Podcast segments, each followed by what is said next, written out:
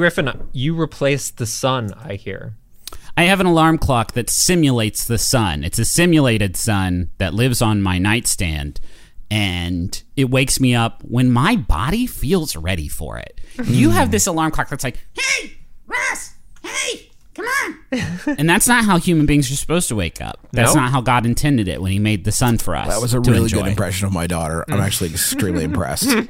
I have a little Virtua sun, and it pops up right on my bedstand. It doesn't burn me terribly, as the real sun does. So that's another mark against real sun.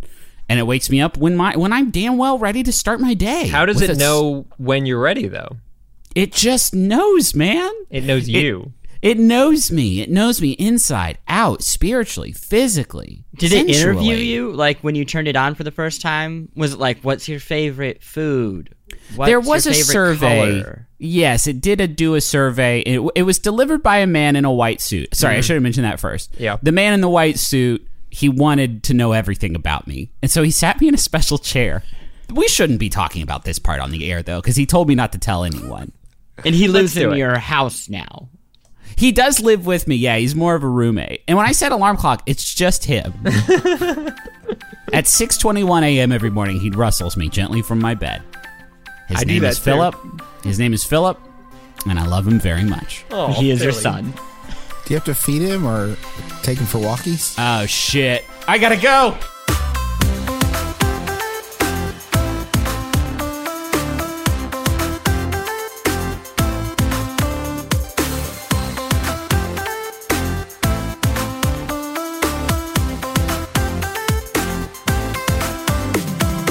My name is Justin McElroy, and I know the best game of the week. My name is Griffin McElroy, and I know the best game of the week. My name is Christopher Plante, and I know a game this week. My name is Russ Frushtick. And I know the best game of the week. Welcome back to the Besties, a weekly game of the year podcast, a a video, a book club for video games, as we like to say here. There's got to be a better way Gotta to be say we like way. saying that? I don't think we like saying that. I, I, think love we're just the way it forced trips out it. of my tongue. Uh, this is a show where we talk about the latest and greatest in video gaming. And this week we're going to talk about Journey to the Savage Planet. Is it possible that I wrote the title down wrong on the rundown when I was writing the rundown? I have seen you type both. You did, and then I corrected it. It is not Journey to a Savage Planet. It's Journey to the. Journey with my savage planet. Journey unto my savage garden. Who's gonna like? Who's gonna? I don't think we we nominated a leader to speak about this game. Justin seemed kind of smitten by it. Maybe Justin should lead the charge. I charge. did. You know what? I did. I did like it. I Can you set it up for? Because I feel like this one is uh, more than a lot of games we've covered this year. Like came in pretty under the radar if you weren't like really paying attention. Yeah. So okay, uh, Journey to the Savage Planet was developed by Typhoon Studios, which I'm currently looking uh, at their website to see where they are based. They're out of Montreal, Canada, uh, right, and they are now owned by Google Stadia as of December Interesting. 29th. Correct. Wow. Okay. Cool. Uh, that's great. This would have been a good Stadia exclusive. It's a shame they couldn't pin that down. Is it a shame? It's a shame. Is it a Everybody shame with that they Stadia could have enjoyed this great game. Okay, so Journey to the Savage Planet is a open world game where you're a, a spaceman who's stranded on the titular planet and must brave its dangers to rebuild your your craft, refuel it, uh, find out the sort of mystery at the center of this this planet, unearth the the uh, reason that it seems to be have been visited by intelligent life at some point, and to get home, you are being overseen by a you know that sort of post-capitalist satirical corporation that seems to be in uh, some some permutation of, of which seems to be in every game. Your uh, you know, your aperture sciences, that that sort of deal. Um, and the main thrust of the gameplay is split between. There's a lot of, I would say, a lot of Metroid Prime DNA in there. Yeah. There's a lot of uh, scanning your environment to learn about how it ticks. and a lot of first person platforming, which is like for me the like the thing I think about when I think about Metroid Prime because it's what that's not a knock against it. It's maybe the only game that's ever done a good job with it, except for Jumping Flash on the PlayStation One. Uh, yes, and I, f- I think if you return to Jumping Flash now, you would find yourself disabused with the notion that they handled it well. Um, that was at a time in video games where jumping very high was enough to just like I don't know, guys, put it on the disc. Game's done. uh, we got Phil Hartman. We're calling it Blasto. Put it on a disc, baby. it's ready to go. Um, so there yeah there's a lot of uh, you do have a a one weapon you have a blaster that you upgrade with like you know better battery and and more damage etc uh and and you get some sub weapons some items that you collect in the world grenades that do like shocking and um acid and explosions and stuff that Or you use bait. to to explore different puzzles and what have you. There is a lot of platforming. There's a lot of exploring the world. You have a jetpack that you can upgrade with more sort of boosts. It's never like a free floating kind of thing. It's like a jump extender um and you also uh, can get a grappling beam of sorts that lets you connect to certain points uh, are, uh, scattered around the world. You can't just use it to connect anywhere. It is it is like uncannily similar to Metroid Prime. It really like just ever uh, and not not the resource I think it's stuff. much more. Fl- it's much more fluid What? than Metroid Prime. Yeah, yeah, it's much more fluid than Metroid Prime. No, I I, think if you return to completely Metroid Prime, you would find yourself disabused of the notion but okay, that settle Metroid down. Prime is. is They put. Luigi in a mansion, put it on the disc. that that is the that is the idea of the game. It's it's not massive. Uh, you know, I I did probably seventy percent of all the stuff. I did all the collectible stuff that sort of interested me. Some of it has a little bit of narrative narrative component component. Some of it's just like getting this orange goo to smash into your helmet and upgrade your your life and your stamina. And um, before I say anything else, you should know there's a little bit of FMV in there. Uh, your boss, There it is. it color that will color my my uh my take on the game. You have a boss that uh uh you know sends you video messages about your progress, uh, all very kind of silly and and absurd. And uh, then there are some commercials that uh, I would say they remind me of um you know they remind me of the most the like Jackbox fake uh Yeah. products. You know, it's still that sort of same satirical tone. by like, by uh, way of by way of Tim and Eric, like that, Yeah, or that- like Idiocracy. I got that vibe from it. Yeah, Yeah, and I don't. Okay, so the gameplay is all. I mean, none of it feels particularly new. None of it feels particularly like um, it's challenging. It's not that hard, but for whatever reason, I found this sort of like very mild curve of exploring the world and finding the little collectibles around. Like I just found it very pleasant. It's the kind of game that really entices you to explore, I think. It's always kind of like luring you away. It looks really cool. The geography is all really cool and it feels really crafted, especially when you're going after some of the more hidden collectibles like there are a lot of con there are paths that are hidden out of the way that make you feel really smart and accomplished for for finding them and kind of zipping around with your with your jetpack and your grappling hook. I do want to talk about like moving around because you talked about Okay. you said that it's not um you think this feels better than Metroid Prime, which I Let me correct that. Okay. Once you finish upgrading your jetpack and get like all the charges in it, sure. So at the um, end of the I- game, yeah. well, tor- no, no, no. I I had it halfway through. Once you get the first like jetpack double jump upgrade, essentially, like that's when it kind of clicked. I was not enjoying the game at all until I got that, and I was like, oh, okay, like this actually opens a lot of doors, and actually it feels pretty good. I think the locomotion's like the best thing this game's got going for it. It, Yeah, it, it, it is fun. To I don't But I- disagree there's with that, but. I don't know if that. Yeah, I I don't know. I I once I had the um jetpack upgrade, it, I felt like I was like constantly over jumping things and like didn't have a good feel for it. I also one of the weird things about it is that it the controls are like for at least for me kind of cumbersome and clunky. Like there was a lot I Were you tried on a controller or I tried mouse? both. So I started with the controller and I found myself having to like maneuver like way too many like shifting my thumbs around way more than I normally would when I'm like, "Oh, I need to scan this thing and I need to pull up my tracker and then I need to blah blah blah." It was just like way more complicated than it should have been. And then I moved to PC and it was equally complicated because there's just so many inputs. It's like, okay, I'm switching sub weapons and now I'm throwing a sub weapon and now I'm grappling and uh, like there's just like a lot of variables for a game that is really not that complicated, but I feel like for whatever reason they made it that complicated.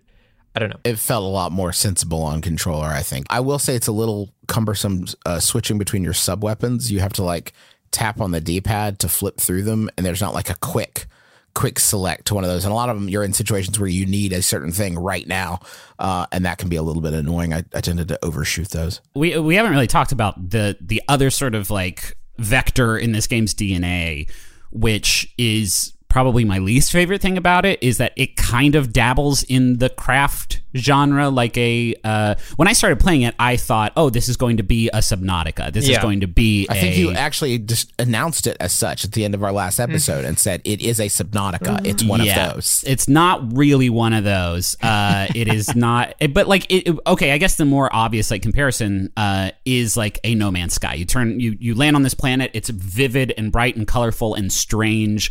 Uh, and you think, okay, well, I'm going to go get all this stuff to upgrade my blaster pistol and then upgrade my scanner so I can find more minerals to upgrade my jetpack, to upgrade my ship, to upgrade, et cetera, et cetera, et cetera, to like improve your chances of survival and improve like your way of getting around the world.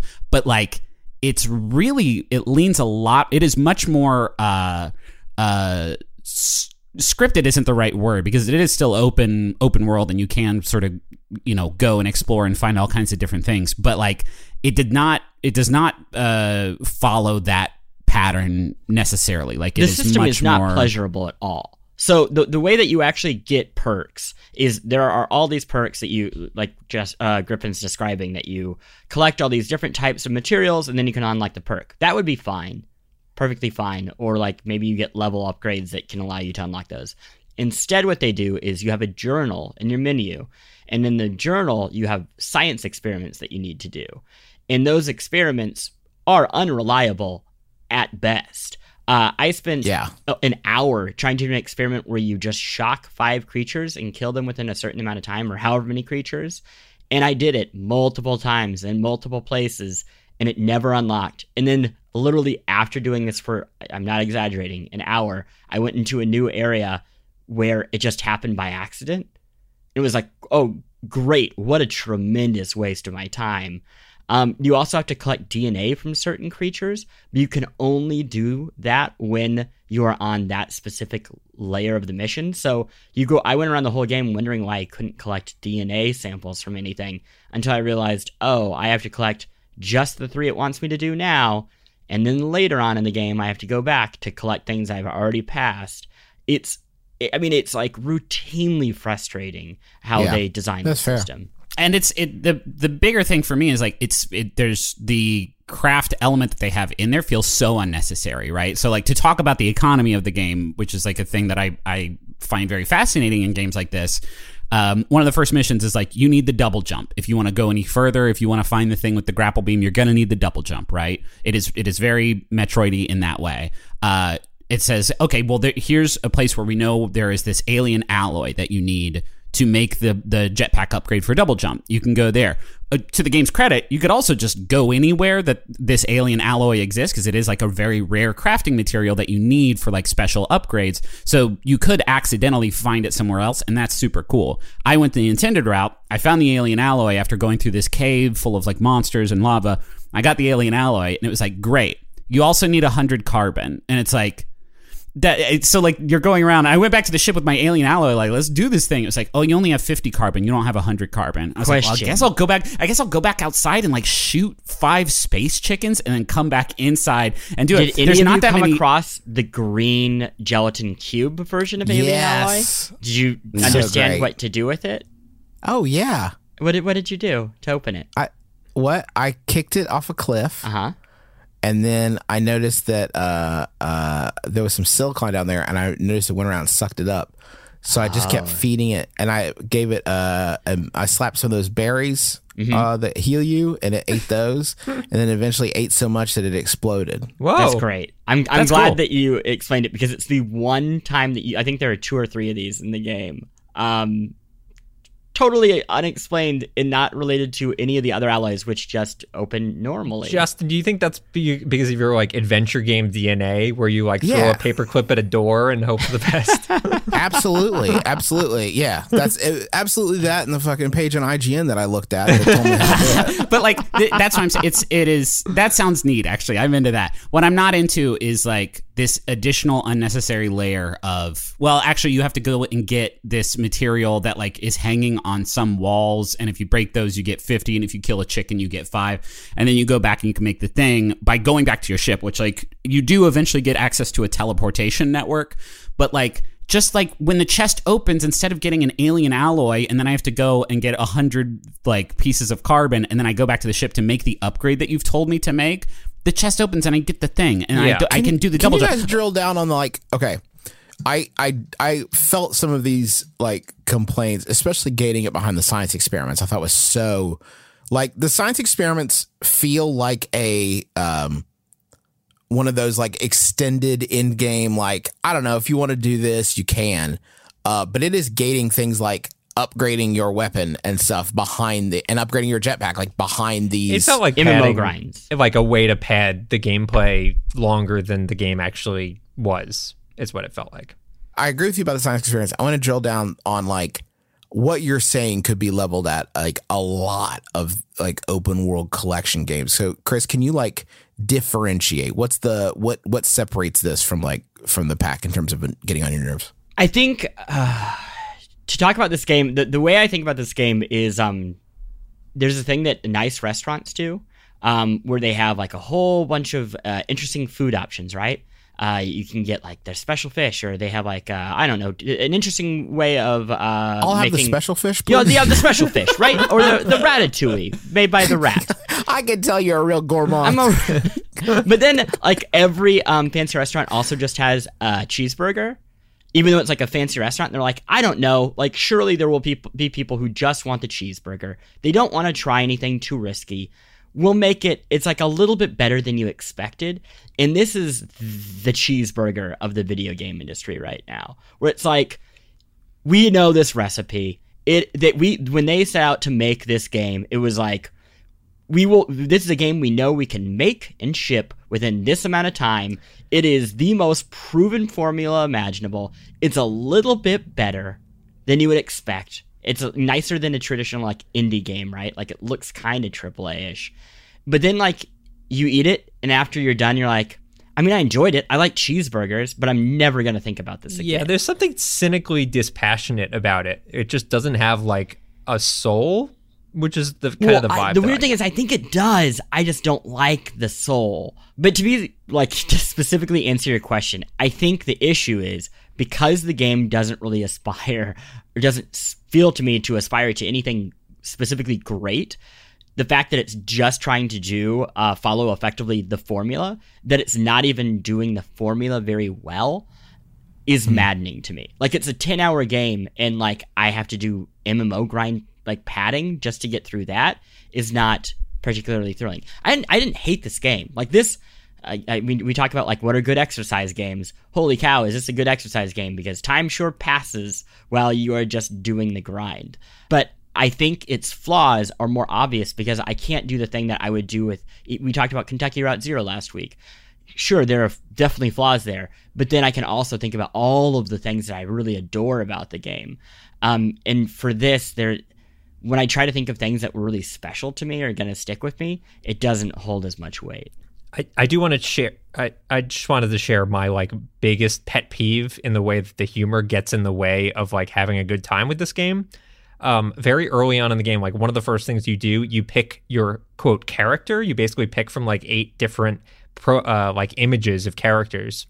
And they're like goofy images. Like one of them is like a screaming man, and one They look like 1980s shopping mall, like photo booth, laser Right. background, mullet, like that. Yeah, that kind of thing. One of them is a dog, um, which I thought was funny. Like, hey, I want to be a dog. So I picked the dog.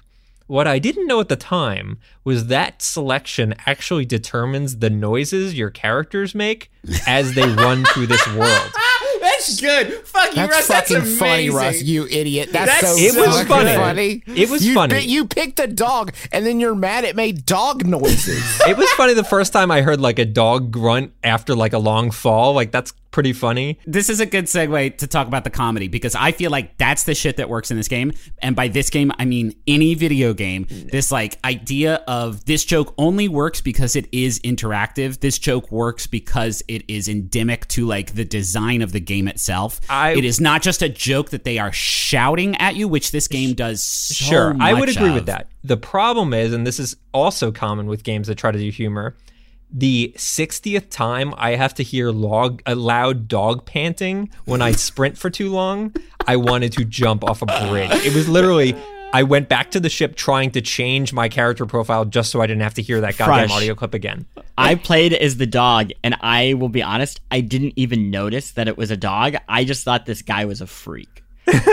That's Like, so good. That both of those are so funny to me. Uh, That's very uh, funny to us now. The- Yes. I feel weird about as somebody who like does jokes. I feel like I hate criticizing other people's like comedy, but they've made it such a centerpiece of the the tone. If you remove it, there really like isn't any tone to speak of. I mean, it is literally just one speed.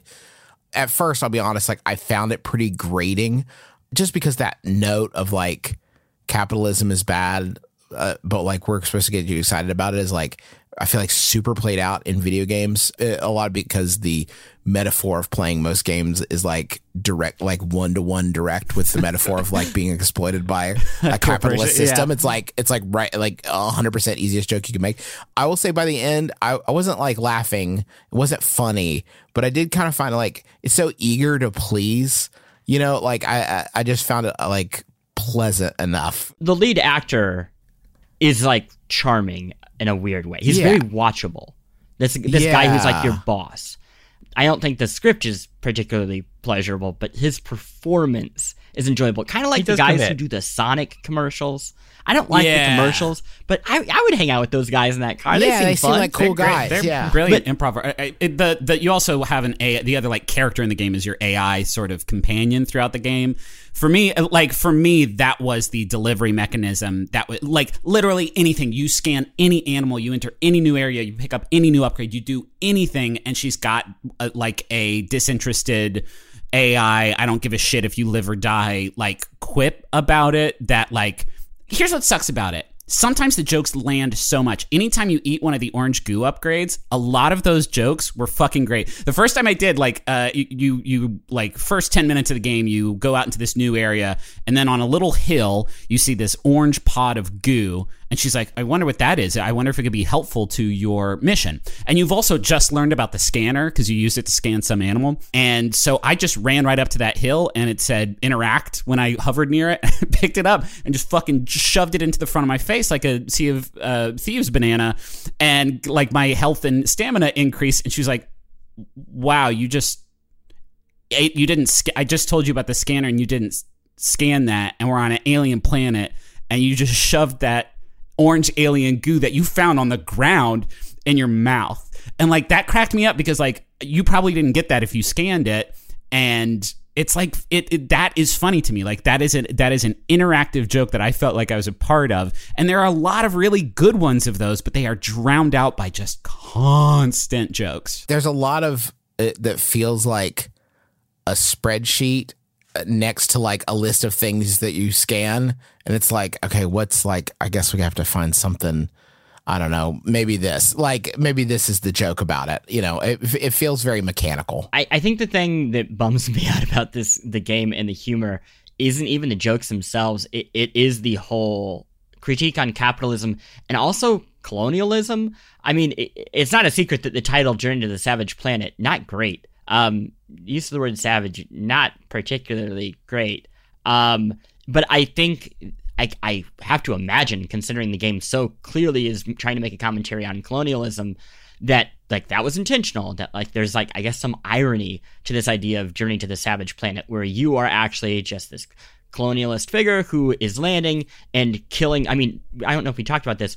Many of the quote enemies don't actually want to fight you. You just Yeah. kill them. To You need their them. carbon. Yeah, and you're, and you're destroying their planet. I mean, it's it's very on the nose, but the problem is it never really says anything. In a way, it reminds me of kind of Spec Ops: The Line, which I know a lot of people love, but where it does the thing of like, well, you've all had fun. I hope you feel bad. Like we we built this playground that that sure does feed exactly the thing that we claim to be against.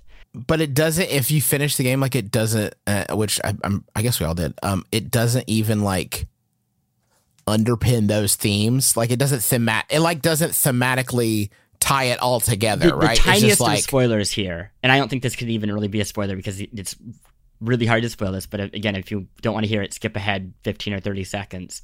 There, when you have the final boss fight, the boss in alien language tells you effectively the message of the game, but it's in an alien language, so it's only understandable via subtitle, which is running across the bottom of the screen in tiny font while you're doing the boss fight. So Yeah. good luck enjoying that. It's I, I and then, then like just even the, the the like the the goose on this are so old. I mean, there's a commercial about malls. Like, cool. The 1970s was a really great time for us to think about malls and capitalism. What the hell? Like, I wasn't alive when that when that like was a trendy critique. Chris, you don't understand. If you go to the malls, you're a stupid person. I don't want to close this on on this kind of down note uh, because I I I think everything everybody's saying is absolutely valid. Um, I think it's only frustrating because like it it gets close to a lot of great stuff that it doesn't quite get to. But overall, I found it to be a very pleasant experience. I think it is a bargain priced title. Is that is It's- that right? Yeah, 30 bucks. I think if it like I think this is the sort of game you'll also see sales on and on sale it's like, "Hey, this is a good way to spend a half a day or something." Like This would be the perfect game for a platform like Stadia, where if I didn't have to didn't like allow it. pay money for it, and it was just a thing that I could like pick up and Yeah, that's play for a weekend. I think uh, folks at Yeah, this'll hit Game wrote about that. I it's think. a great like pass a weekend type of video game. But yeah, when you when you have to hold it up to the light compared to everything else that's out right now, woof. As I'm preparing to transition out of this segment, I can. I will say this. I do feel this game fading out of my mind like Brigadoon. the moment I press stop on this recording, I will go bye bye, and it's like goodbye, Justin. yes, it'll journey away from us. Uh, let's uh, let's go to our break. Y'all, you already know how much I love our sponsor of the week, Rocket Money. They make it so easy to get your personal finances on track and especially stop worrying about all these subscriptions that you have that you don't necessarily need. Keep the ones you want, get rid of the rest. Here's how it works Rocket Money is a personal finance app that finds and cancels your unwanted subscriptions, monitors your spending, and helps lower your bills. They'll even try to get you a refund for the last couple months of wasted money and negotiate to lower your bills for you by up to 20%. All you have to do is take a picture of your bill, and Rocket Money takes care of the rest. That might sound too good to be true. I have tried it myself on multiple different monthly payments I have, and it's worked, which is incredible and so much easier than getting on the phone with all these companies and trying to wrangle this yourself. Rocket Money has over 5 million users and has helped save its members an average of $720 a year with over $500 million in canceled subscriptions. So, cancel your unwanted subscriptions by going to rocketmoney.com slash besties. That's rocketmoney.com slash besties. rocketmoney.com slash besties. This episode of the Besties is sponsored by Aura Frames. All right, so you know there are a number of people in your life that are not necessarily the most technologically savvy. I'm sure immediately names jump to your mind. Those are the sorts of people that you would say, oh, maybe they would want a digital picture room in their house, but they wouldn't necessarily be able to like set it up and get it working and add new pictures and stuff like that. That is where Aura Frames comes in. It's a digital picture frame that allows you to basically upload any photos that you have directly to the frame. You don't need them to do any work. In fact, you could even set it all up before they even open the box. You have the account set up, you just have to connect it to their Wi Fi, And once that's done, everything happens over the internet. So you can add new photos, you can do whatever you want, and it all works completely smoothly. I set it up for my grandmother, who's 95 years old. I set it up for my mom, who's 70 years old. And they both love their Aura frames and they love seeing the pictures and new photos of the family all being added without them having to do anything. So I'd highly recommend it. I'm really, really happy with it. And right now, you can save on the perfect gift that keeps on giving by visiting auraframes.com. For a limited time, listeners can get $20 off their best selling frame with code BESTIES. That's A U R A frames.com, promo code BESTIES. Terms and conditions apply.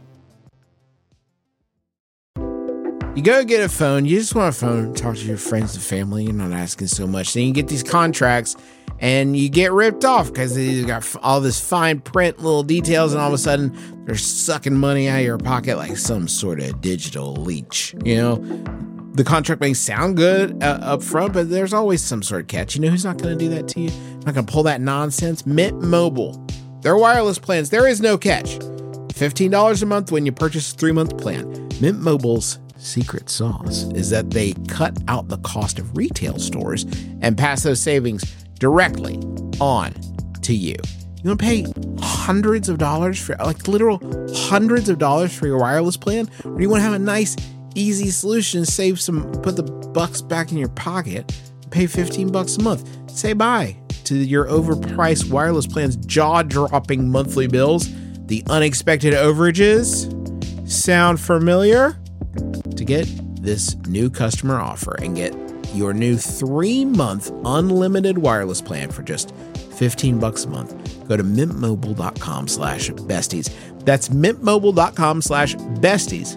Cut your wireless bill to 15 bucks a month at mintmobile.com slash besties. Additional taxes, fees, and restrictions apply. See Mint Mobile for details.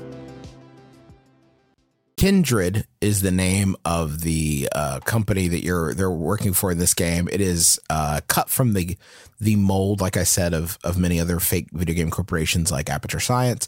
Um, uh, we wanted to talk about some of our favorite video game corporations because yeah, I feel like they don't get enough credit. They're so often cast as like the bad guy, like bad, ooh, scary corporations. Um, but they got a lot to offer. Sometimes And we corporations are good, and they're just basically like people, and they love us. Thank you. When you love them, Thank they love you. you back. So, uh, who wants to go first with their favorite corporation? Look, corporations are people, and uh, they're better than people because they don't make you collect fucking strawberries and melons when it's off season, and that's why I love Joja Mart. Brought to you by Joja, the corporation that should be the hero of Stardew Valley, but isn't because those fucking Junimos walk around and think they're so hot, but actually, Joja Mart is where it's at. Reppin' Joja Mart. I have played this game so many times and understand that there is the good ending where you invest your money and resources into the community center and rebuild the uh, the town uh, of, Stardew Valley and uh, force Jojamart out of business. And there is also the like Amazon HQ2 ending where you instead like invest everything in Jojamart. Uh, and I've never had the stomach to do the latter. Look, here's the deal. Think of how many people that Joja Mart employs. There's only like 12 One. people in Stardew Valley. They're, they probably employ 10,000 people. You shut Joja Mart out of business? Yeah. There's like mass depression and hysteria in the streets all over the globe. So, which is more important, your tiny little idyllic town or the world? the gears of of uh, the lifeblood of this country, the gears of war.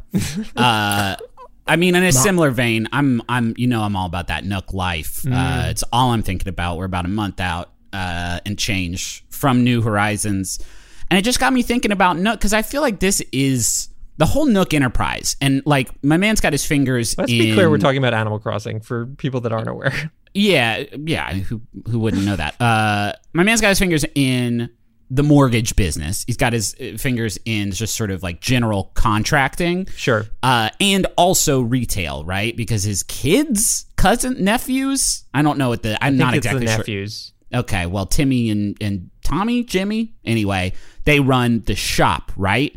And so like my man has the whole thing locked down and that's very good to me. But they don't the prices are fair. The prices are good. His his loans that he gives you are interest free. That is a pretty with good deal. no down like no down payment or maybe explicitly a down only a down payment. Yes.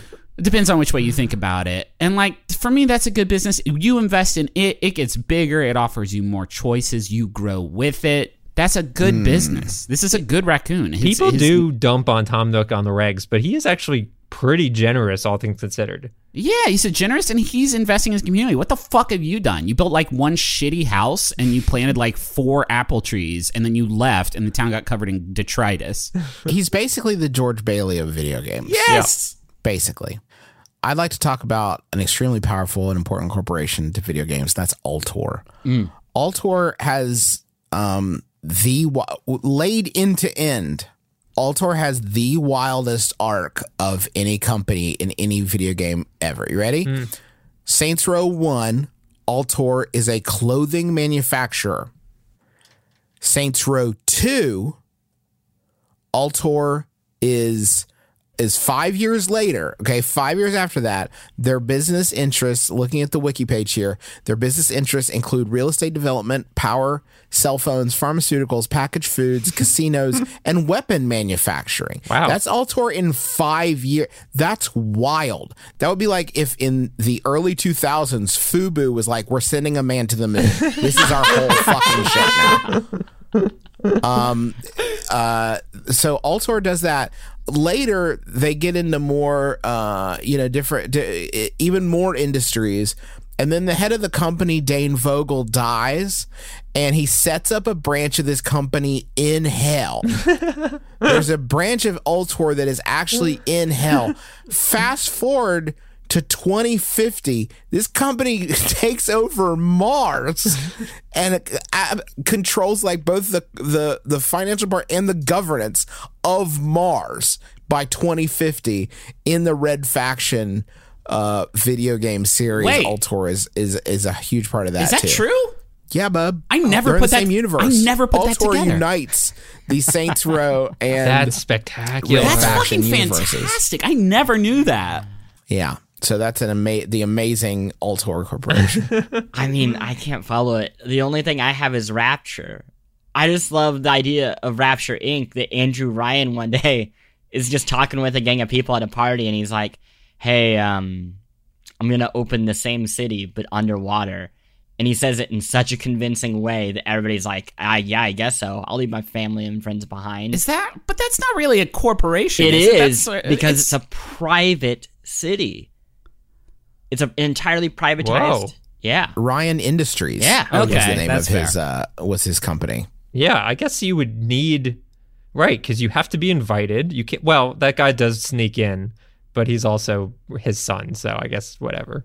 I mean, it's like a, it's like a, I don't know. It's okay. Yeah, let's say yes. not let's not spoil Bioshock, a 13 year old video game. Uh, Bioshock's good. I right. just want to also mention that. do we have any uh, messages from our uh, our listeners about their thoughts on Journey to the Savage Planet? Uh let's see. Chase uh wrote in to say the trend of play this game. I think it's good. Question mark. The trend of games where you follow stink lines continues. this is true. This is our second consecutive game in which stink lines are followed. Uh, and uh, said the glad, glad the world wasn't procedurally generated. It would have lacked a good sense of exploration. Um, and the art style is great. So Chase is Chase is into it. Um, we've also got a uh, haiku from Chance. Great exploration. Every game needs grapple hooks. Fun to fight bosses. Now that last bit is it, they needed to fit the fucking like uh, syllable count Yeah. for a haiku because the boss fights in this game are the pits. yeah, they're actually I like them. Uh, I, I also asked uh, folks on Twitter who didn't play the game uh, for their favorite funny moment from a video game. Uh, Cassandra said, Call of Duty Modern Warfare 3. I played with a friend and we hid in a building with only one door and one window. Enemies kept coming in and we would panic, but they would always ignore both of us and run straight out the window. We were only 15 or so, but it was the funniest thing in the world. Wow. Um, at PMC Trilogy says Assassin's Creed 3. I was tailing some guy and tried to hop a fence, but got shot into the air instead. I failed the mission three times once for leaving the tail distance, once for leaving the mission zone, and a third time for dying when I hit the ground. That's both of those things are funny video game things and not like the great and mighty poo. Like not like a big just here's a joke for you. We got a joke for you. You like the joke? I have to confess something. Okay. I, I bought Gex 64 from Toys R Us and Yesterday. played it for one day, realized how much of a mistake it was. I was probably 13. Went back the next day. They obviously had a policy about not accepting returns like that. I made up the most outrageous story about how it like melted my N64 through the floor just so I could get the $60 back and buy something decent. Man, was that game awful. oh shit. Oh man. Humor games. How good are they? Anybody been playing anything else that is good? I played uh, a little bit of this game, Discolored. I think it's on Apple Arcade.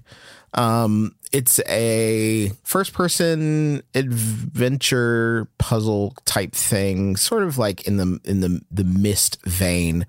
Um, very cool. Uh, stylistically, it is the you start off and it's uh, like in a black and white uh, world that's very contained. It's sort of centered on this like diner and a house that's sort of like connected to the to the diner and and just sort of the immediately surrounding area. So it's small scale, which is good for a phone because I hate walking around in first person and, and on on the phone. I find it kind of cumbersome, but uh, not a problem here.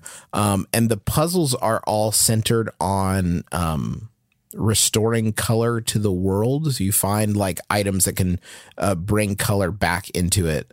Um, and uh, that in doing so, you gain the ability to like interact with other items and you know so on and so forth you collect the thing you use the thing on the thing How do I Um, play this a lot- game, Justin? It's what do you mean Well, Me that's what you- physically with my Russ. broken eyes. How do I play this game? Russ will have trouble with this game. let me see you know what i've got it right here let me see if there's a colorblind mode while somebody else uh, Uh, talks about that game. I started playing Halo Reach on PC, and uh, you know what? Older first-person shooters are a strange thing to return to, and I don't know if that's because so many new shooters come out every year that the genre just evolves rapidly, and it makes it hard to go back to them, so they don't seem to age as well, or what? The game is still fun. Is Fine. it is it like It's- same engine as the Master Chief Collection? Yeah, I believe so. I mean, has it Um, gotten like basically the same spit shine sort of? Yeah, it's treatment? in that collection. Like if Yeah, you own Oh, that- is it? Oh, okay. Yeah, and it's and on PC, I believe it's the only game that you can actually play right now in Yes. single player. Oh, Um, okay. and yeah, it, it's it is enjoyable. It, it, it's like more of um, it feels like a novelty uh, because it really it it's so not like what I remember Halo. Uh, it, Halo Reach has a, well, one you don't have the Master Chief thing. Right. Two, there's like a lot of driving in this like it's not open world, but like large open spaces. Um, and you have these very strange power ups that feel kind of like a tease for what hero powers would later become and stuff like Destiny. It really feels like a game between periods. And as a result, it's not especially good at being either of those generations. Um, but if you are somebody who just likes seeing how video game history evolves, I thoroughly recommend checking it out, especially since it's a part of this collection, which will end up being just tons and tons of games. And and the Halo multiplayer is still wonderful. I um, loved Reach. I was crazy about Yeah. it. But this Yeah. is when I was like, I was reading like the Halo books, and so like the Reach lore, like I knew about, and I was excited to like live it. That was Yeah, a- it that was, my favorite at the time. I think the problem is Destiny exists now, and while I'm playing Yeah. it, I keep thinking I could be playing Destiny. Sure.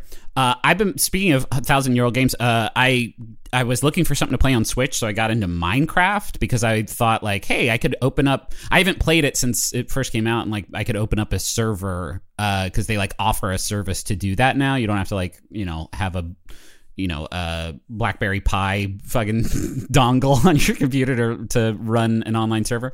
Uh, and uh, that game has changed a lot and it's got a lot of really cool shit. The thing that I'm like kind of into now is like I take a lot of pleasure in like Lego sets, like building something with a uh instruction book. like an instruction book, right? Like I genuinely, uh, not a joke, like like putting IKEA furniture together. I find that to be very like zen like and contemplative. As long as the fucking screws work, am I right? Yeah, sometimes that sucks. Um, and so like what I've gotten into is like finding builds, like finding YouTube videos of builds that that folks have done, where they put together like uh, an assembly list, like a list of here's you need you know 116 cobblestone slab, you need like all of these different things.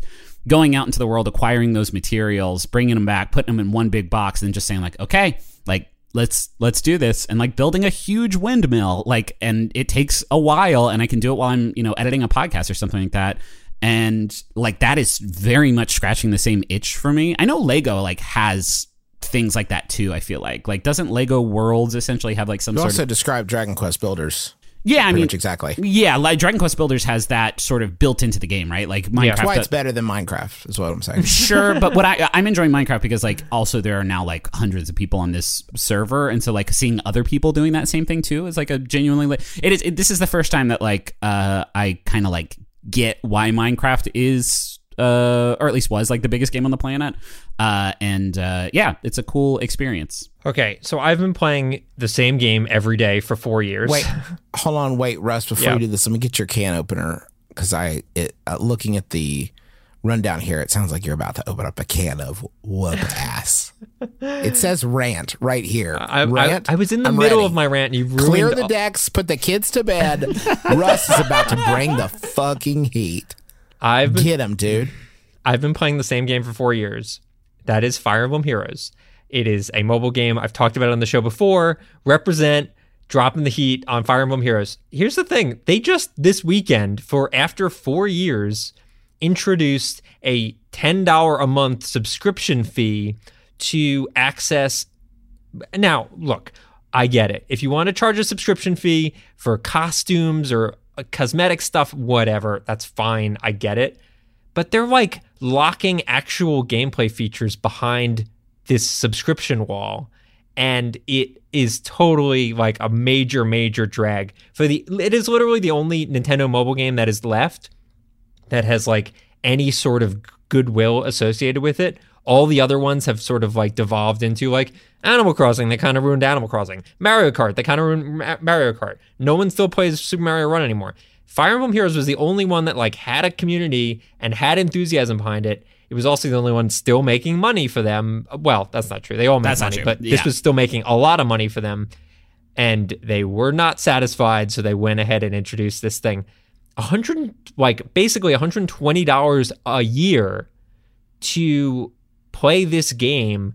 That is like more that is like five times the amount they charge for Nintendo Online, which has all sorts of free games. You could buy all the DLC for three euros.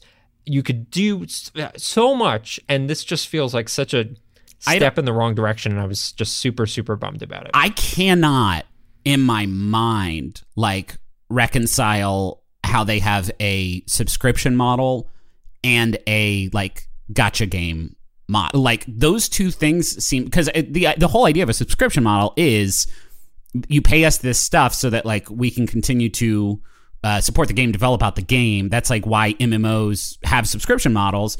But also, if you pay five dollars, you'll get some orbs that you can use to randomly get like new heroes on your team, and maybe they'll all be shitty. It's like, how do those two things coexist?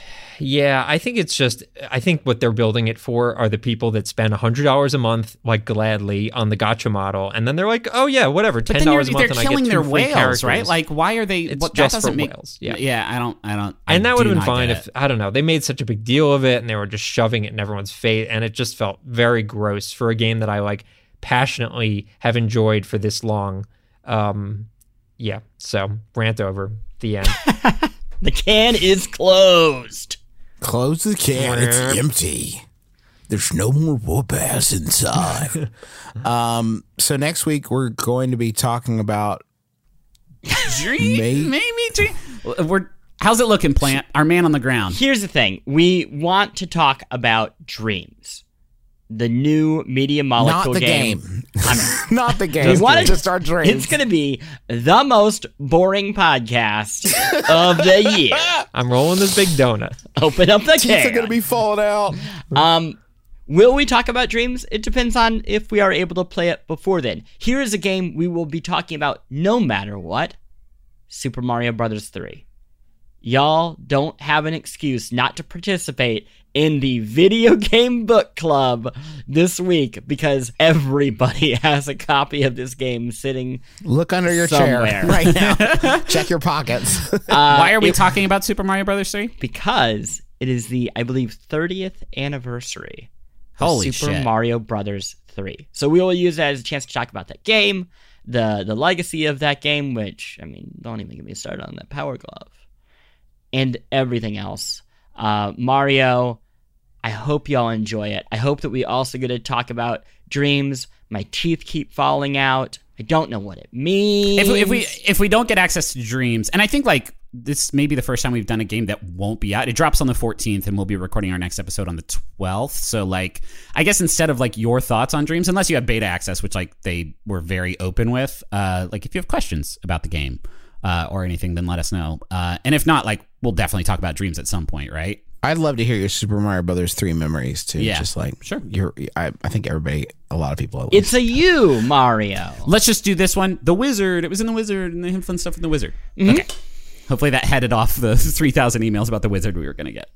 I will read your wizard emails, dear listeners. Uh, and, and in exchange, I would ask that you uh, help us spread the word about the show.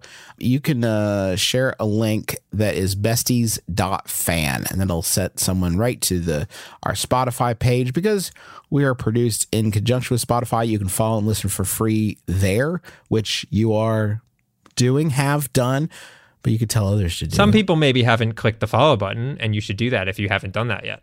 Also, you can follow us on Twitter at the Besties Pod. That is a great place to learn about the topics of new episodes, and we have a newsletter which you can subscribe to on our Twitter page. So that's the end of the besties, and be sure to join us again next week for the besties, because shouldn't the world's best friends pick the world's best games?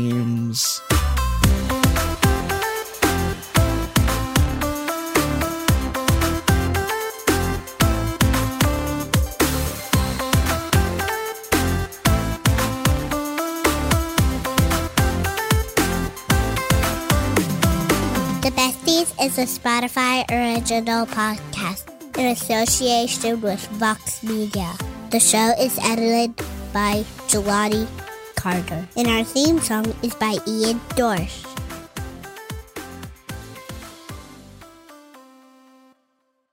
Besties!